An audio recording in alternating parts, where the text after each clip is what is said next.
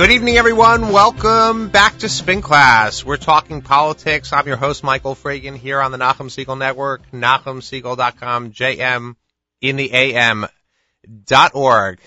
Coming to you from the Lower East Side of Manhattan, and the political world is abuzz with all kinds of different things going on here in New York, in New Jersey, also nationally. There's always stories to talk about. But this week we're going to devote the show a little bit to something I've seen going on in the reaches of New York State out there in the hinterlands, the flyover counties. Uh, that's flyover if you're headed from New York to Buffalo or New York to Toronto or New York to, uh, uh, New York City to upstate New York and the like. That's the Hudson Valley.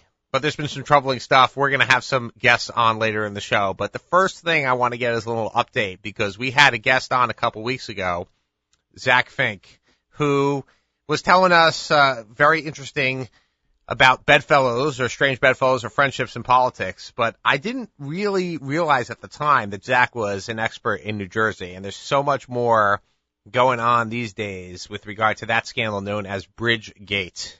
And yeah, Bridgegate sounds funny when talking about a bridge, but I think you out there all know what we're talking about. And we're talking about Governor Christie and just the drip, drip, drip of revelations going on with regard to the subpoenas.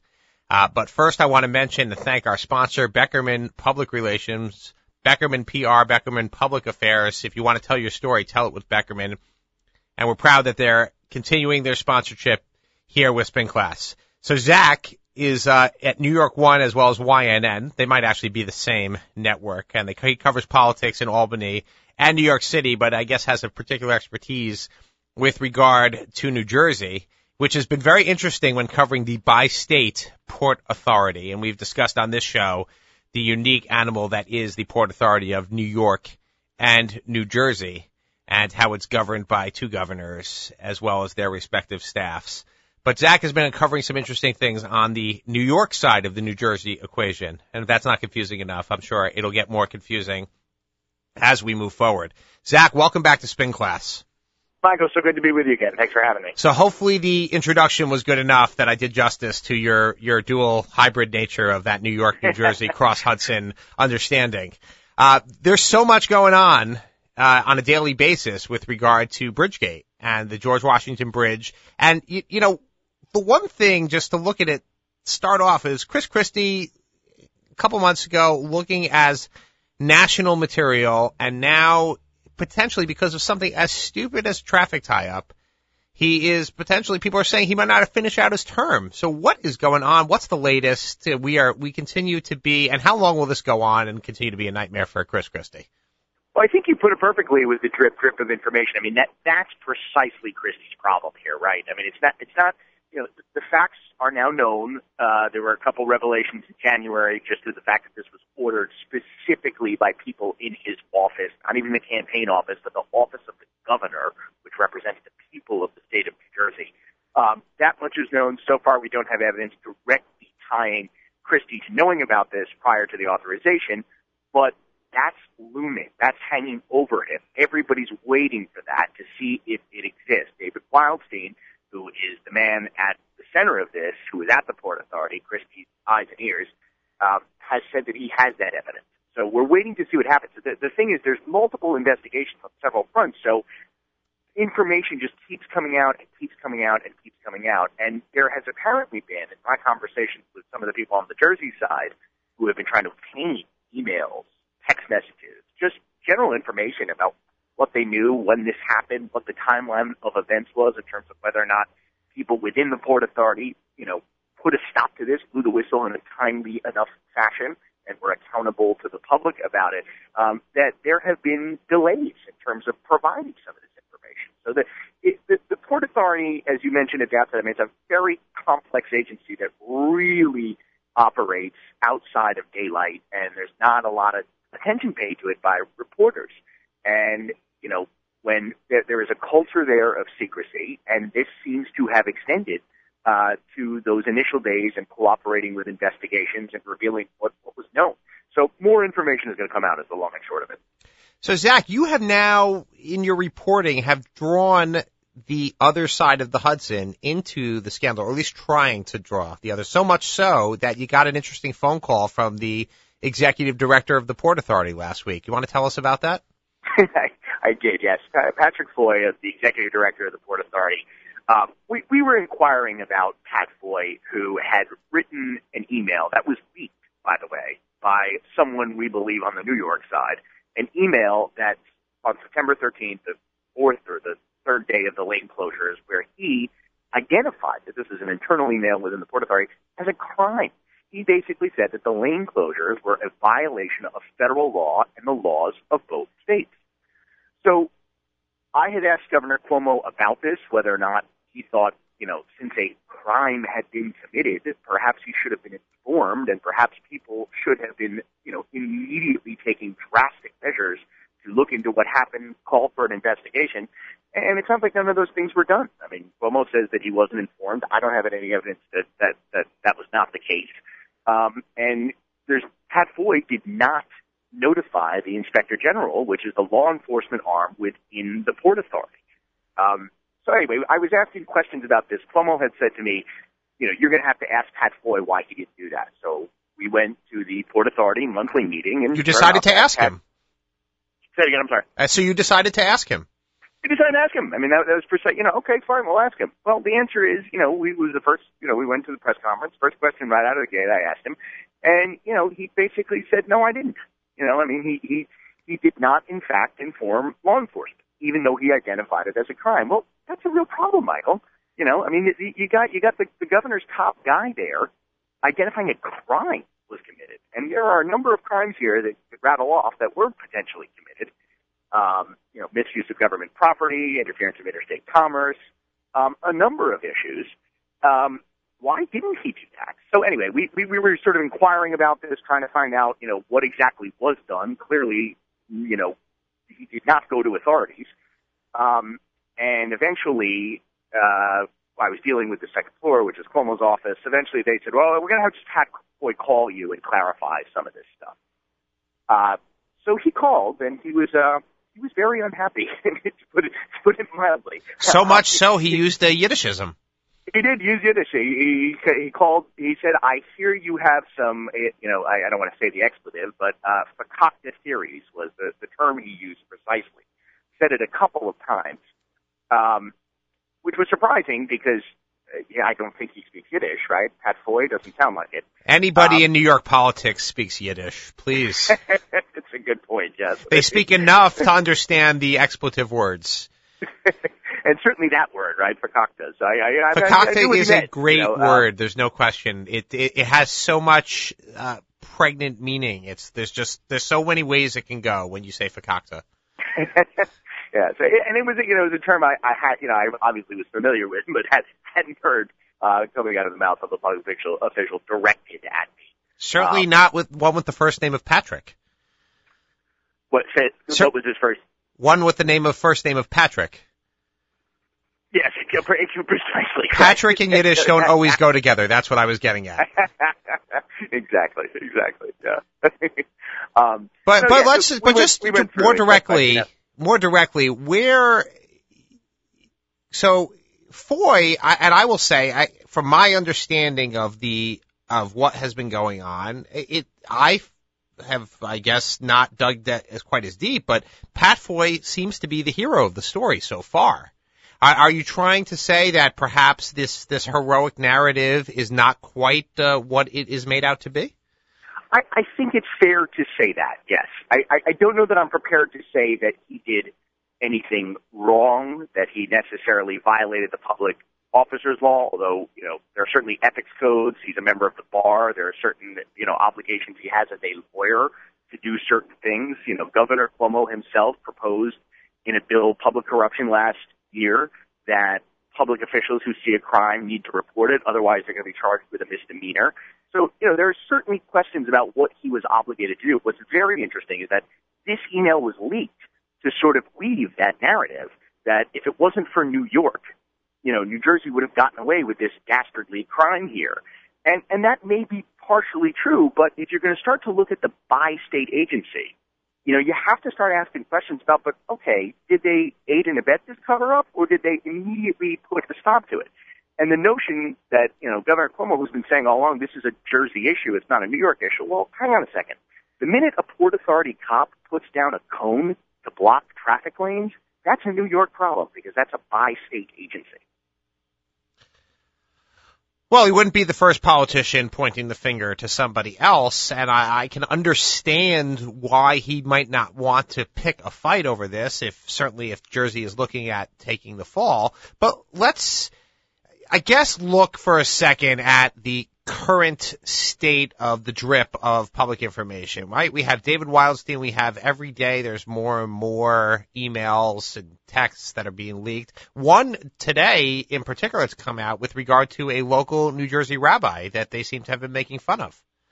Yeah, I, I saw that, and and because some of the some of the documents that uh, Wildstein had initially released were redacted, which was very odd because people were saying, "Why is that?" And, and apparently, him and Bridget Kelly uh, were making jokes about this rabbi and and uh, made a joke about. How could you know could we cause traffic problems in front of his house? And they made a reference also to Sid Wilson, who I know I haven't seen or talked to him in a while, and I'm not sure what group he's now currently representing, but he's run for assembly before. Sid's basically a nice guy. Um, and they're joking about him and how this guy is the Jewish Sid Wilson. I, I'm not even sure what that reference means, but Sid Wilson's quote in the, I believe it was NJ.com article, you know, was something along the lines of, I don't even know this person. I don't know why they're making jokes about me. I mean, it, it's, what it is is bizarre. You know, it, it, it sounds like there was a sort of jokey culture within the Christie administration about the people they were inconveniencing. You know, they treated the whole thing as a big sort of funny you know, hey, we're going to get you joke. And of course, what you know, and, and this is where you come back to, to Pat Foye. You know, if a crime was committed, that's not funny. You know, we do know that that emergency vehicles were delayed. They did it on the first day of school in New Jersey.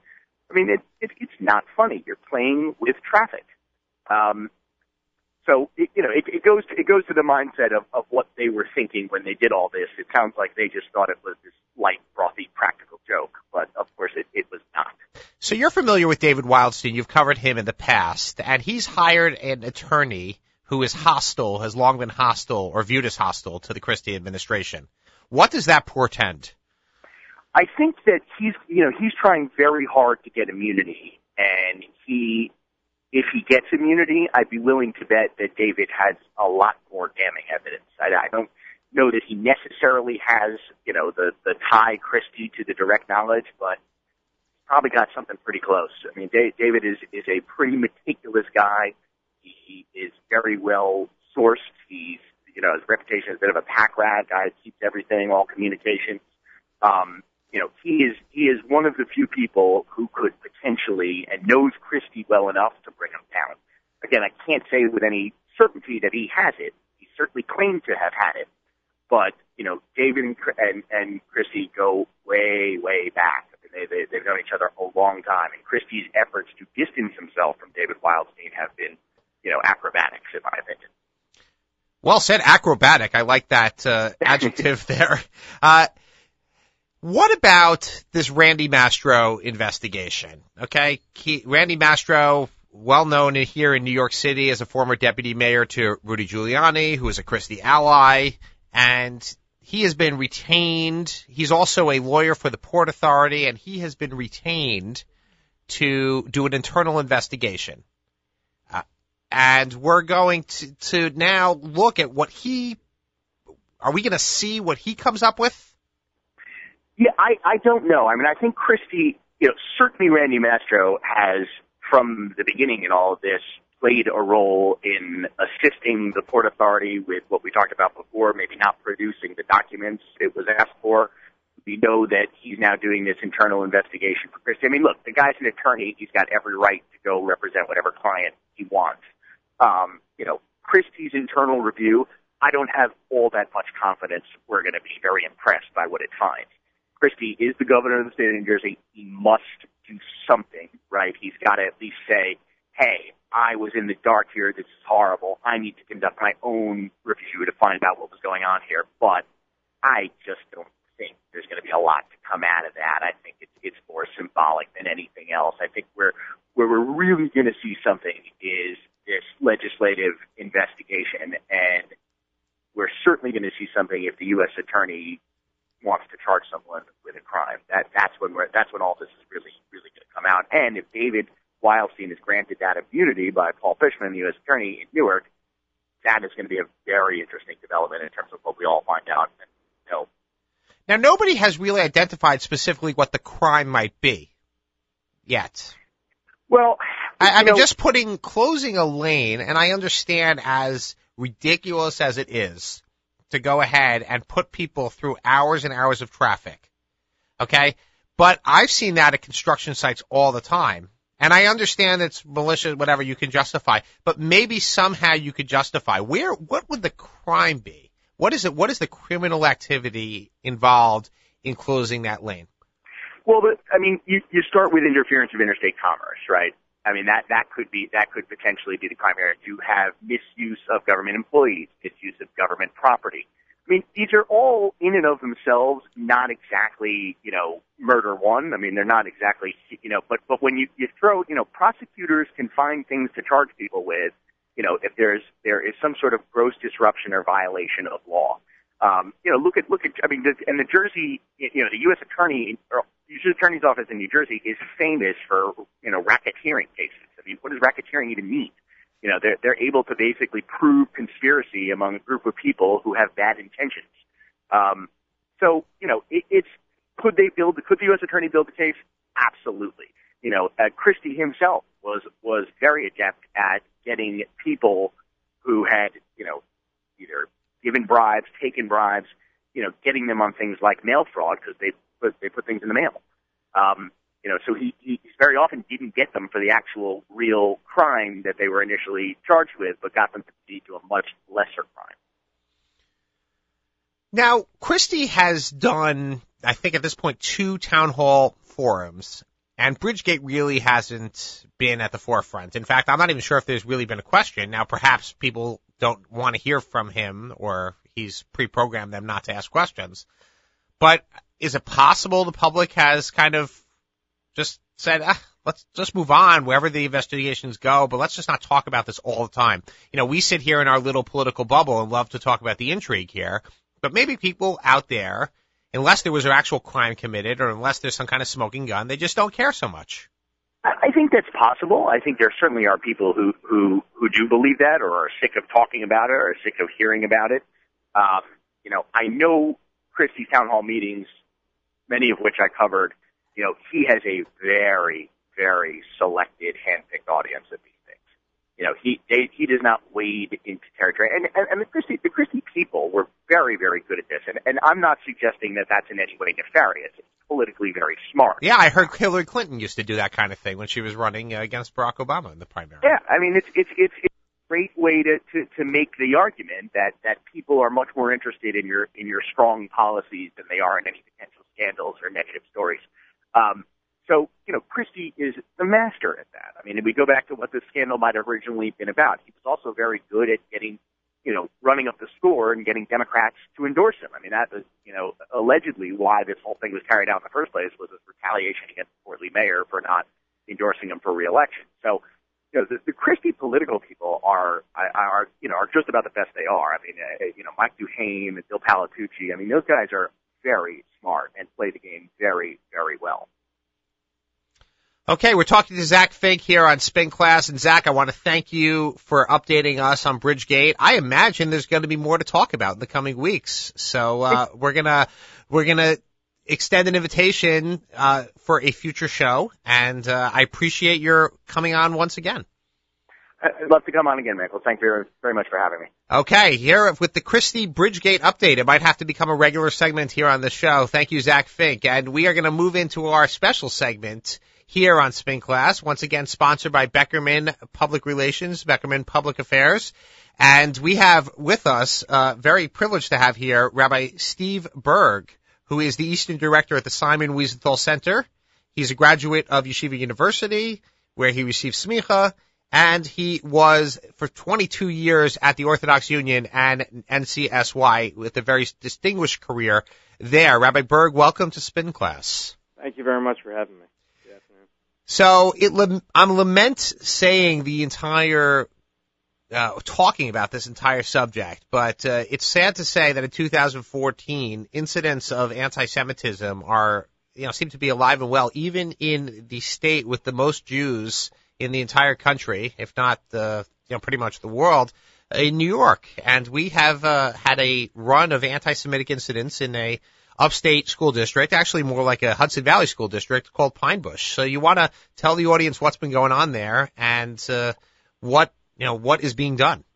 Sure. Um, you know, there. I think most people are aware the New York Times had an article going back a number of months now uh, in terms of the lawsuit between some of the Jewish families and the school district in Pine Bush, and there are a lot of accusations of uh, some terrible things that happened uh, that were anti-Semitic, and uh, the complaints really were that that uh, some of the personnel at the school didn't take it uh, as seriously as they as they probably should have.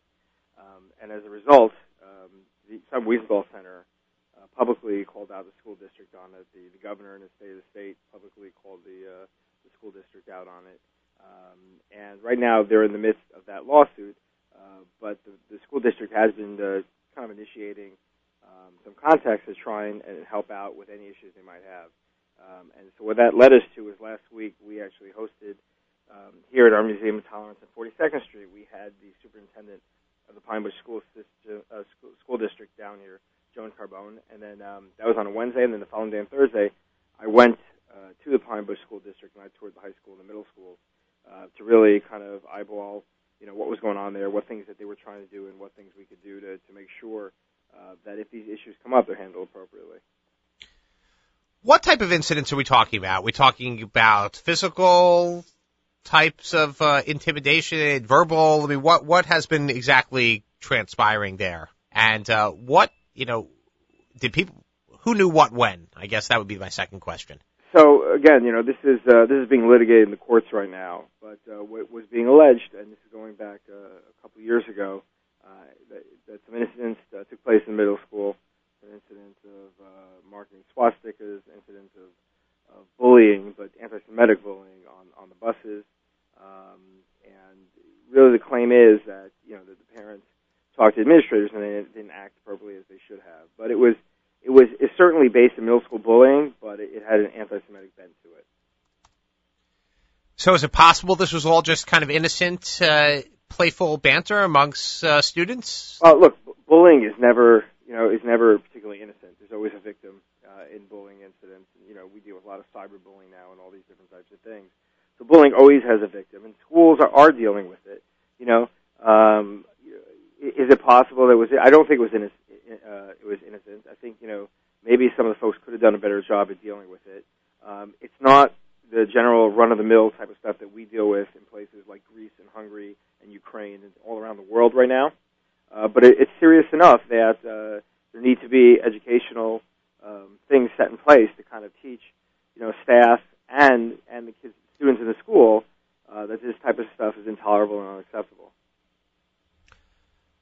And I guess the big failure that the governor, Governor Cuomo, has identified and others is the fact that this went unreported. Like that apparently those in power, those in positions of authority knew about it and they either didn't take it seriously or chose not to do anything or condoned it. I guess that would be even worse.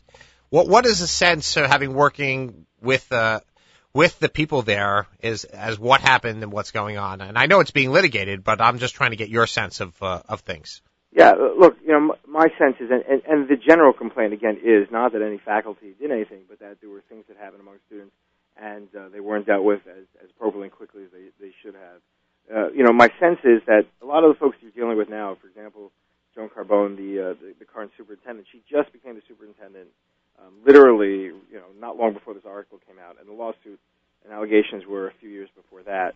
Um, so she really it, was not the person in charge when it happened. Uh, my sense is that maybe not everything that could have been done at the time was done.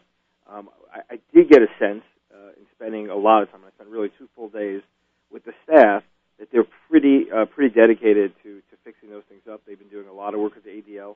Um, we're working right now, and hopefully going to be starting this month uh, with having uh, groups from the Pine Bush uh, School District uh, come to our Museum of Tolerance to go through um, our training here. Um, you know, I, I actually attended uh, a diversity club when I was there that was working with all the freshman students.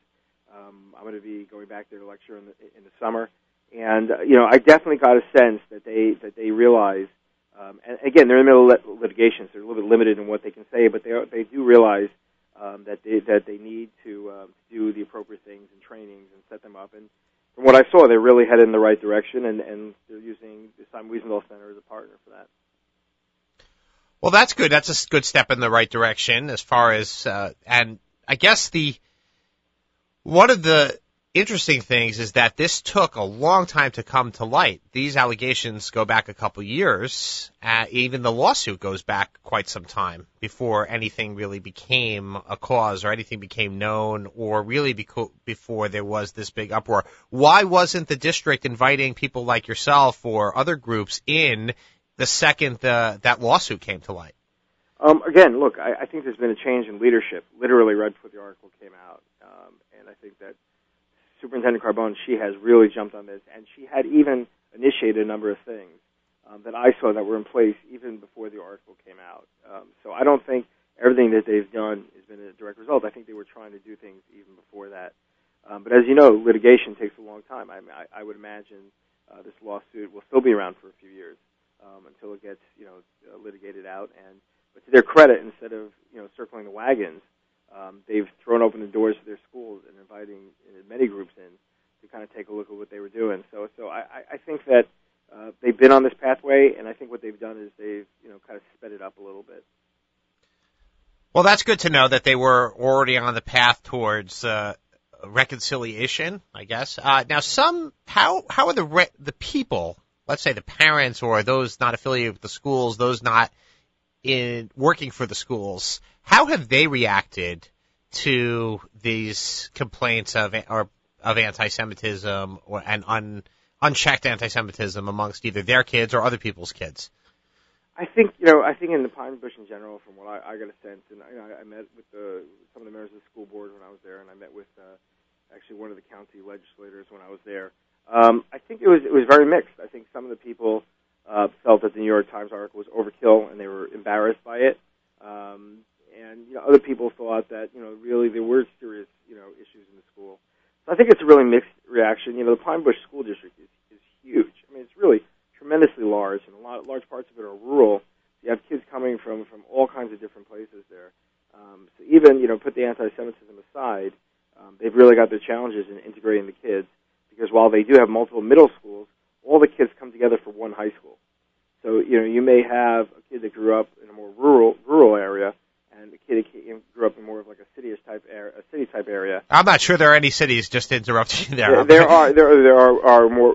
Let, let's say there are uh, neighborhoods that might be more considered more affluent uh, than some of the others, um, and that's that's a challenge. Yes, there's no question. It is a big school district. If anybody is just wondering, Pine Bush actually covers uh, parts of three different counties. Yeah. Um, Sullivan, Ulster, and Orange counties, and it encompasses a number of different communities. So it, it definitely is an interesting uh, mix uh, as far as the reach that it covers. Now, one thing I, I read in, in some of the publications out there, which I found particularly disturbing, is that some of the local residents blamed Jews for spreading the story, which uh, of course is, you know, something you find over time. We find historically that when there are incidents of anti-Semitism, uh, there immediately there are people out there uh, who go ahead and blame Jews for giving the neighborhood a bad name. Right. Look, that's obviously always a complicated accusation because in truth, we did spread the story because it was an important story for people to hear about. And the Simon Wiesenthal Center was very vocal about what was going on there. And, you know, so in a certain sense, we, we, we do spread the story because we want to shine a, a light on it and create more transparency. Um, I could tell you that I met with probably the majority of the school board when I was there, um, along with the, the professional staff the schools and stuff. Um, I, I did not I did not get that, that sense from them.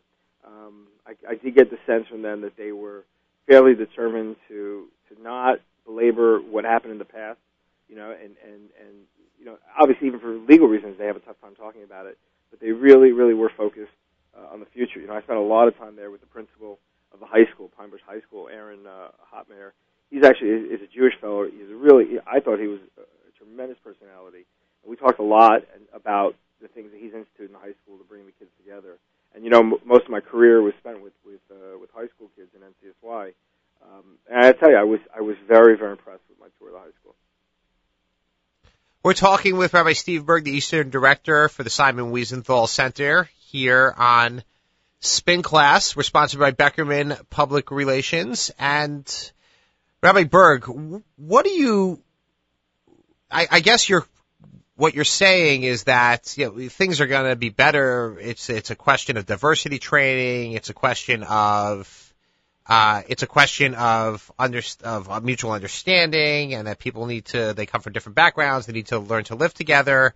Uh, but let me just ask, in, in 2014, I mean, how much, people can't possibly be that isolated, right? I mean, they're in school, they have internet, they know that they're, it's not that these communities are without immigrants and without people who don't speak English as a first language. All, all of New York State is, except for maybe some pockets of the North Country, is pretty diverse. Orange County is not a non-diverse place, which is most of the district, and you have, uh, and a lot of the the villages and the like have have uh, quite a bit of uh, of people of color. So, how much is that excuse really valid to say, you know, we don't have enough diversity training?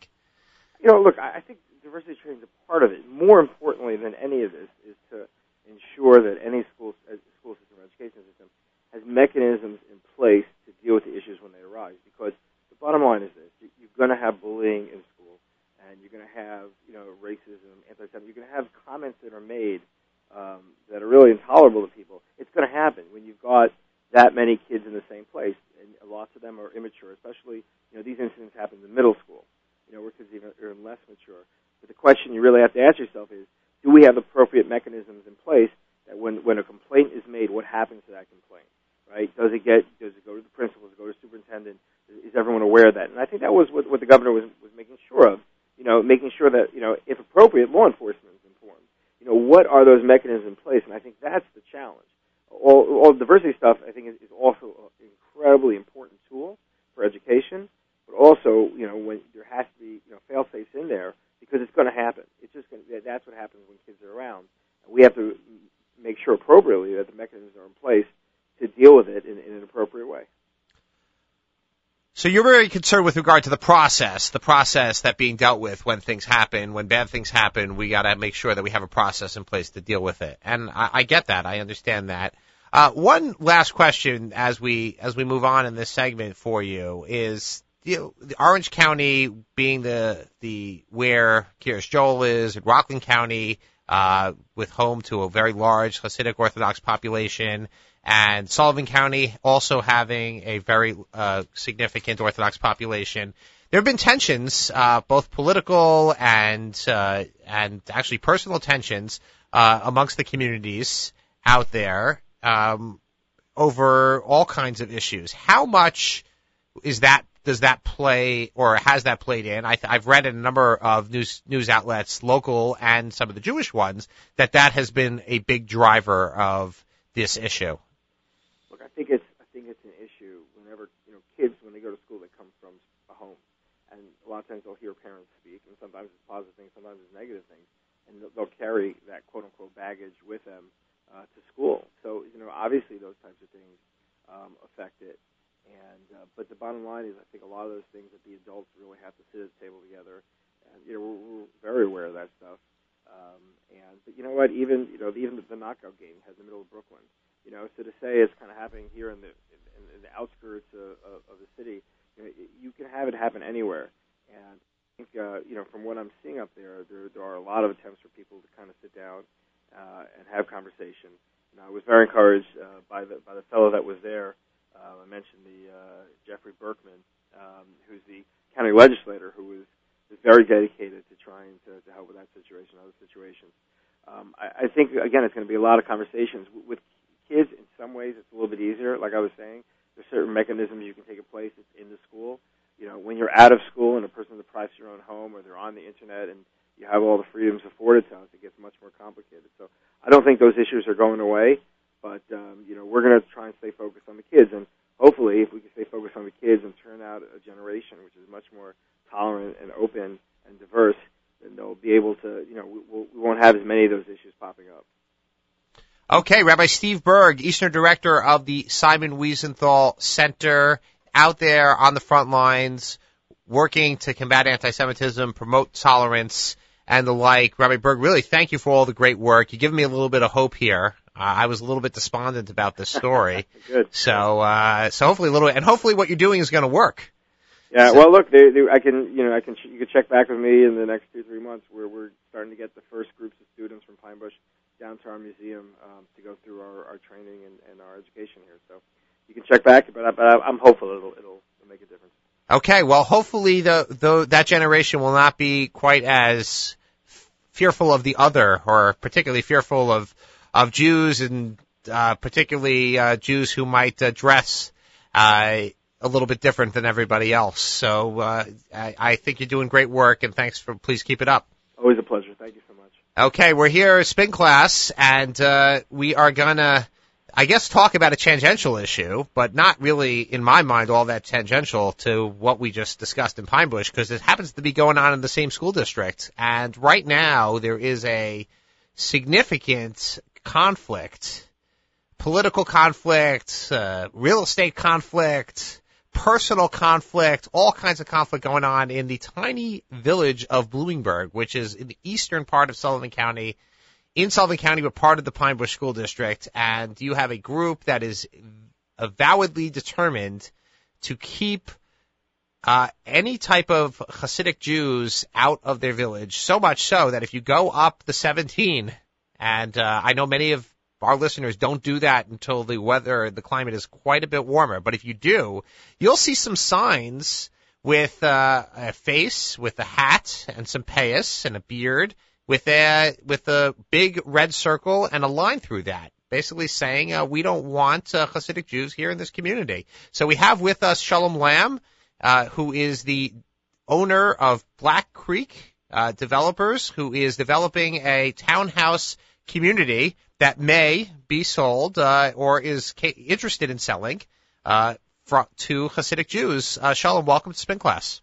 Hey, how are you, Michael? Nice to speak with you. It's a pleasure, and uh, I, Shalom, I, I I can say I've gotten to know you uh, recently, and I, I I have you know nothing but a lot of respect. I think you're doing uh, an, an incredible job at really revitalizing a little corner of Sullivan County that uh, a lot of us know is has really not been all that economically developed uh, as of late, and uh, it's fallen on hard times. And you know, they're kind of everybody's crossing their fingers hoping for a casino. But here's a guy like you: you want to come, you want to build, you want to create economic development, and uh, your opponents uh, don't want you there, and they don't want your people. So what's going on? Give us the background. So the background is that um, uh, my partner and I bought this property uh, many years ago, and our intention uh, was not to build a Hasidic community, nor is it still to build a Hasidic community, by the way. Um, and uh, over time, through the, the ebbs and flows of economic uh, bad times, our our plans changed, and it went from a golf course community to a different type of community, and finally it came out to 396 townhouse units, very attractive units, by the way. And um, as it became public that we had gone through the very tough, very difficult uh, development process, approval process in New York State, we were approached by very, various Hasidic groups to find out would, would they be allowed to move here. And the question itself, think about that question, would we be able to move there, is almost absurd.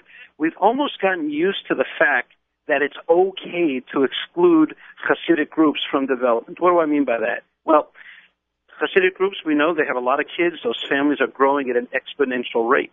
And what happens is if they go to a community and say, hey, we would like to build a community for our people who need these houses, you'll find, and the anecdotal evidence is overwhelming, that all of a sudden there are new regulations and moratoriums and new villages being formed. So they get, sort of get shut out of this process. Now if they're in a village, uh, excuse me, in a place like Williamsburg where prices are rising tremendously and they have these large families, you can imagine there's an enormous squeeze on this very large middle class population. Well, we had gone through that process and we were approached with this question, can we move there? It's such an odd question.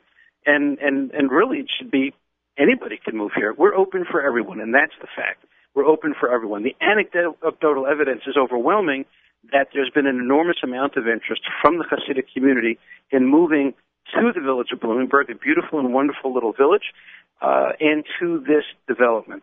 And it has unfortunately unleashed a torrent of hate groups, um, of uh, discrimination, of corruption, uh, really things that you, you can almost not even conceive could occur in 2014.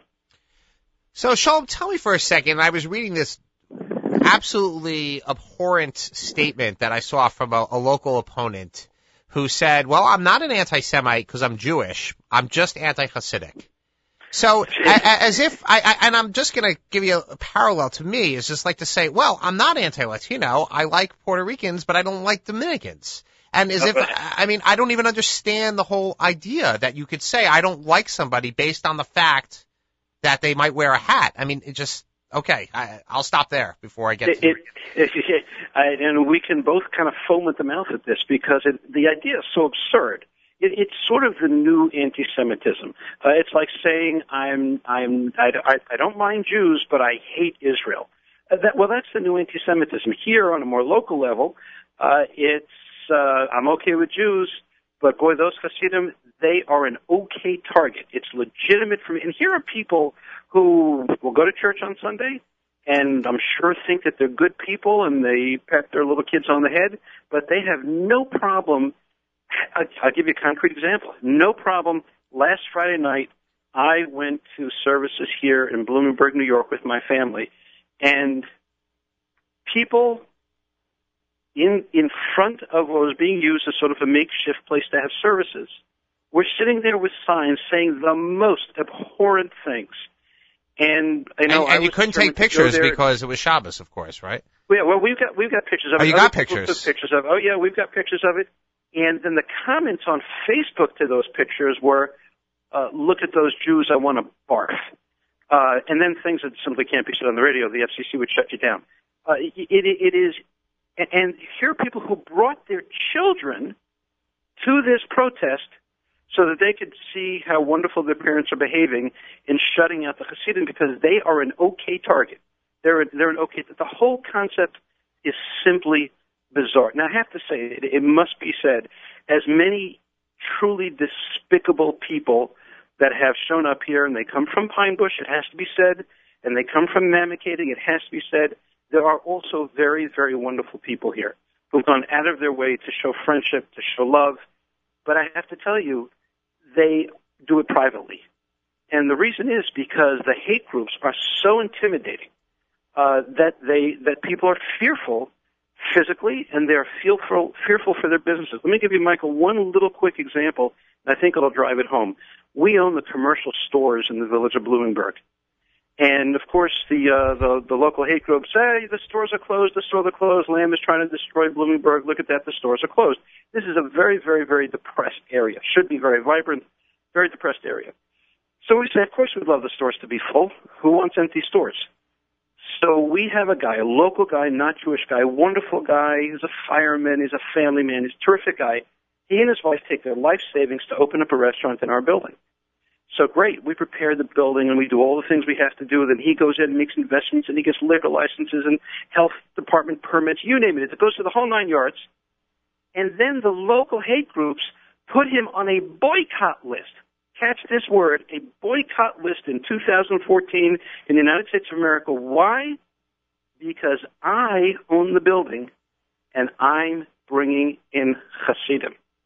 And therefore, they boycotted him. He couldn't get the restaurant open, lost every single nickel of his savings. So you're saying there's actually a boycott list of Absolutely. people who want to. Anybody, anybody Is this associated with us? is this something Yep. that you can find out there? Is that is that is that available? Sure. Oh, absolutely. You can find it on Facebook. Um, it gets uh, it gets updated. You boycott this person, boycott that person, boy, boycott people who are relatives, not not even the mayor of Bloomingburg himself, the most honorable and fine and good person. Uh, anybody anybody who's a relative of the mayor, their businesses have been boycotted. I mean, it's it's just it, it it is simply staggering. I'll tell you something that Michael that's even more disturbing.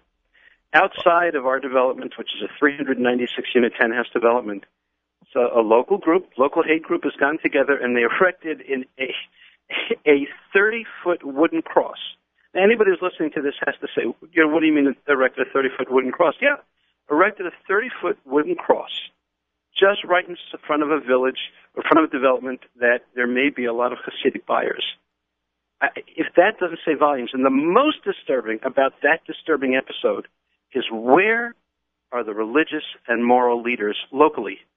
I tell you, they're hiding in the shelters. They cannot be found. We have not heard a single voice raised in protest, not a single voice that understands the historical meaning of a cross being used as an attack against Jews. It's almost staggering for anyone with any moral sense to, to, to see this on a daily basis and not want to want to just recoil in horror. But that's the environment in which we're we're existing here. However, the people who are here, a bunch of families have already moved into the village of Bloomingburg itself, not into that development, but into the village itself. I want you to know there's an enormous sense of optimism here. Uh, there have been very nice, kind friendships formed between neighbors, uh, between Jewish and non-Jewish neighbors. Uh, so, so notwithstanding the total void of any moral leadership here, particularly on the part of the religious groups, very, very, very disappointing. Um, human nature, hopefully, will take its proper toll and we'll develop a, a community here where everyone, where absolutely everyone, Jew, non-Jew, religious, atheist, everybody feels comfortable. That's the goal. I guess I should have kept uh, Rabbi Burg on for this discussion so he can hear about this, but I imagine he's aware of what's going on. And we're talking to Shalom Lamm, who is a developer upstate in New York in Sullivan County and has endured, uh, I guess, nothing short of harassment. Uh, well, harassment, bigotry, boycotts, and the like uh, over the potential plans to build housing for the Hasidic Jewish community. And let's just talk for a second uh, about how how we got to this point. I mean, this this doesn't this can't happen overnight. Is it just that people are so angry? What is it that they're angry about? Are they just unable, to, unwilling to listen? Nobody willing to sit down? I, I mean, how how is it that intelligent people in 2014 can't sit down and and reconcile the differences? Uh, Rabbi Burg just talked about how the fact that a lot of the leadership of the schools are willing to have been willing to sit down with him and have dialogue and talk about tolerance and diversity training.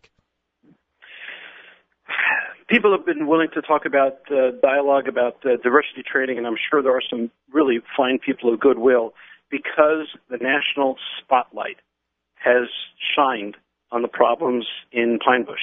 This doesn't mean to say there aren't wonderful people in Pine Bush. There most certainly are. There are also some very, very evil people in Pine Bush. There are a lot of people who, until the spotlight was shined on them, were perfectly happy to see horrible things going on and not pay attention to it. You know, there's a, a wonderful saying, and it, it rings so true, that evil flourishes when good people are silent. There's a, an enormous echo chamber of silence that's going on throughout this whole area, particularly in Pine Bush, excuse me, in Bloomingburg. You know, we like to say that those, who, those of us who are here in Bloomingburg, that you know the national spotlight is focused on on Pine Bush, which is good and healthy and wonderful, and the work that Steve Burg and his guys are doing are, are just phenomenal. I mean, he's a real hero of the Jewish people.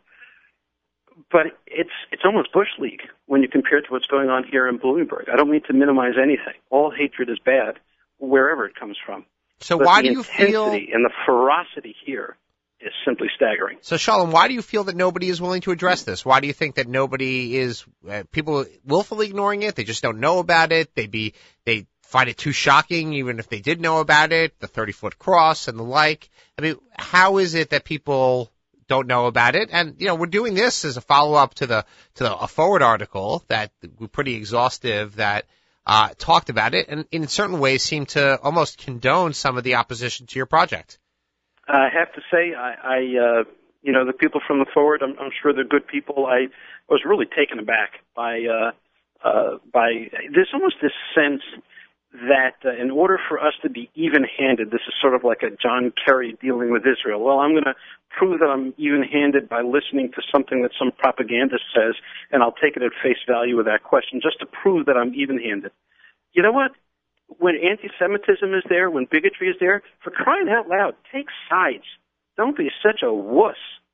You know, there's this political correctness that runs amok that sometimes makes cowards out of people who really ought to have a voice. I thought that that article was actually somewhat cowardly. Uh, it doesn't take a mental moral genius to say that a cross standing up there like that is horrific. And when you say, you know, where is everybody? Well, where are the moral leaders locally, regionally? So I will tell you that a local paper quoted a, a rabbi who knows nothing of what's going on here. And oh, he just pontificated on on how he knows people are fine here and everybody gets along.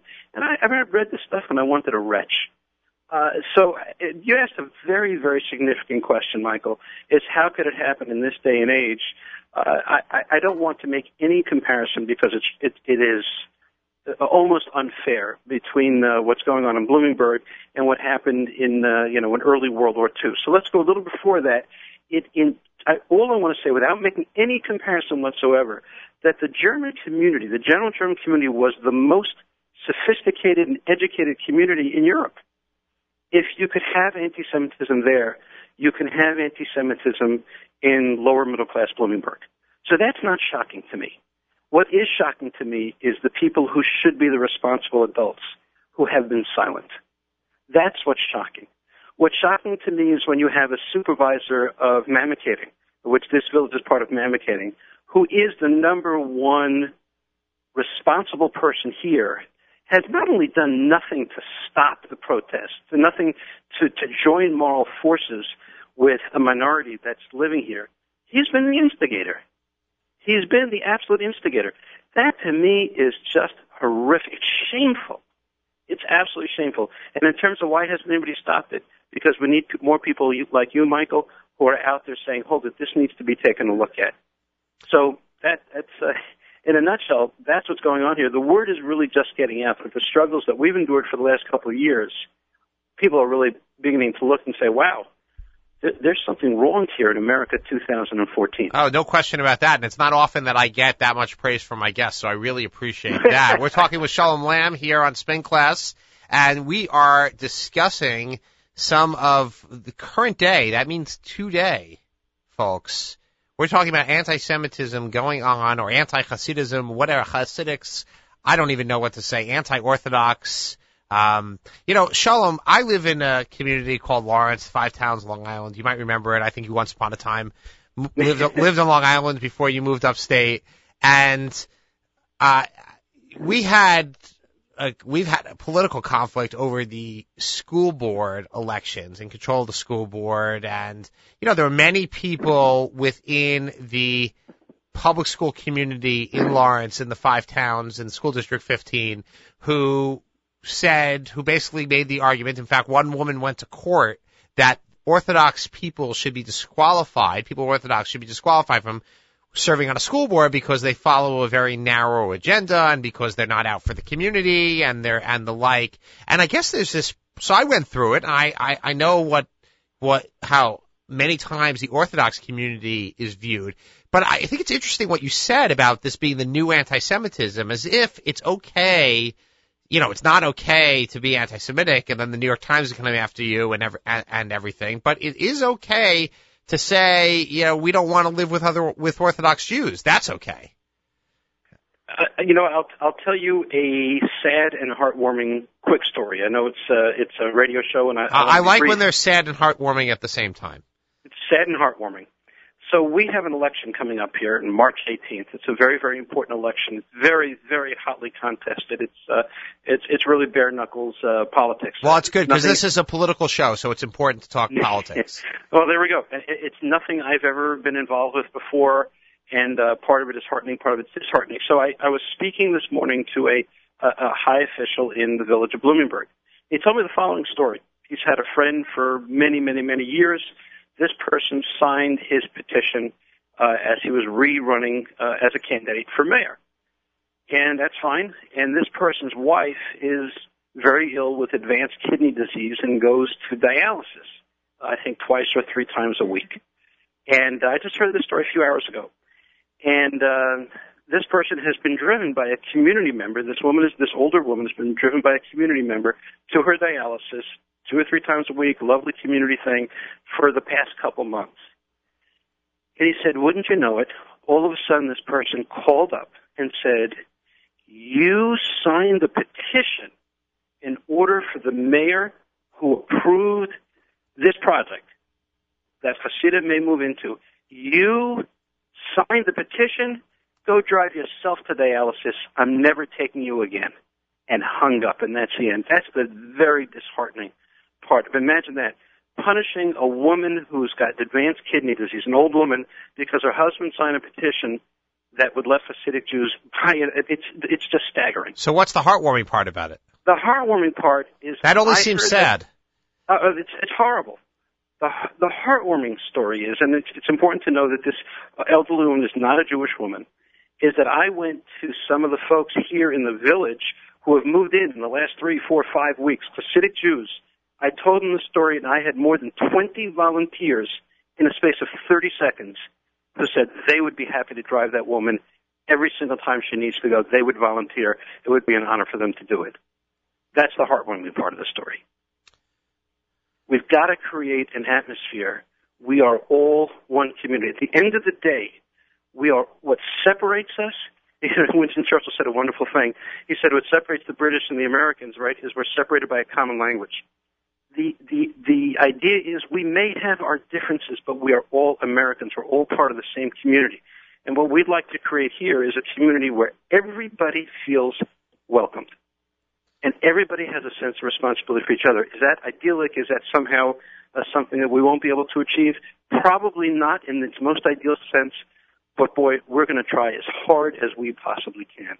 And I think that story that just happened a few hours ago is one of those things that I feel very heartwarmed about. Well, I'm glad that you feel heartwarmed. I'm still in shock over the first part of the story, so Oh, I, that's going to take a little while for me to uh, to get past. But uh, Shalom Lamm from uh, Bloomingburg, New York, I guess reporting live from the on the ground on the front lines of uh, it- today's 2014 anti-Semitism. Uh, Shalom, thanks for joining us here on Spin Class. I really appreciate it, and we're looking forward to hearing uh, how the election might turn out in a positive direction uh, for those that are not willing to tolerate hate and bigotry. So thank you. Michael, thanks so much. I look forward to calling you back afterwards and, and talking about how we're going to celebrate uh, diversity, true diversity going forward. Thanks. Be well. Wonderful. This is Spin Class. We're sponsored by Beckerman, Beckerman Public Relations, BeckermanPR.com. And uh, after that, I'm, I'm a little bit depressed with regard to this discussion. Uh, I almost want to just go back to Bridgegate and read aloud the texts and emails from different members of the Christie administration.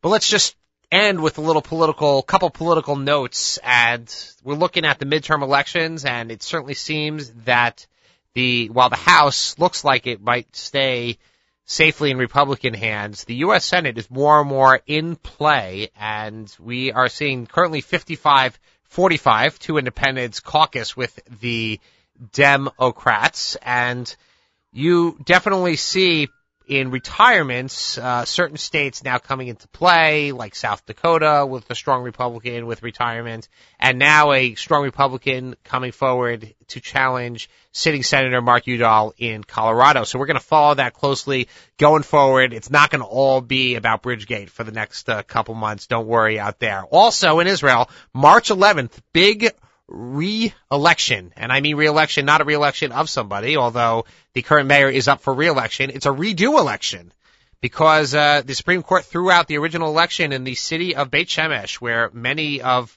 our listeners uh, actually live and uh, or have our listeners have family. So Moshe Abitbul and Eli Cohen going at it once again.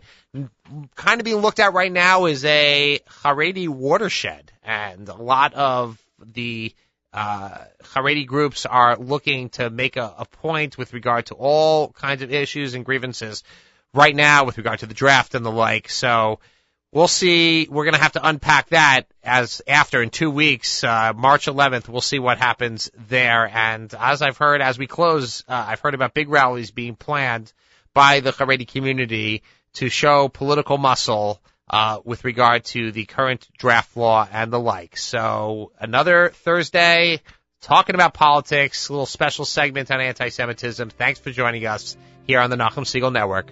NachumSegal.com, JM in the jmintheam.org.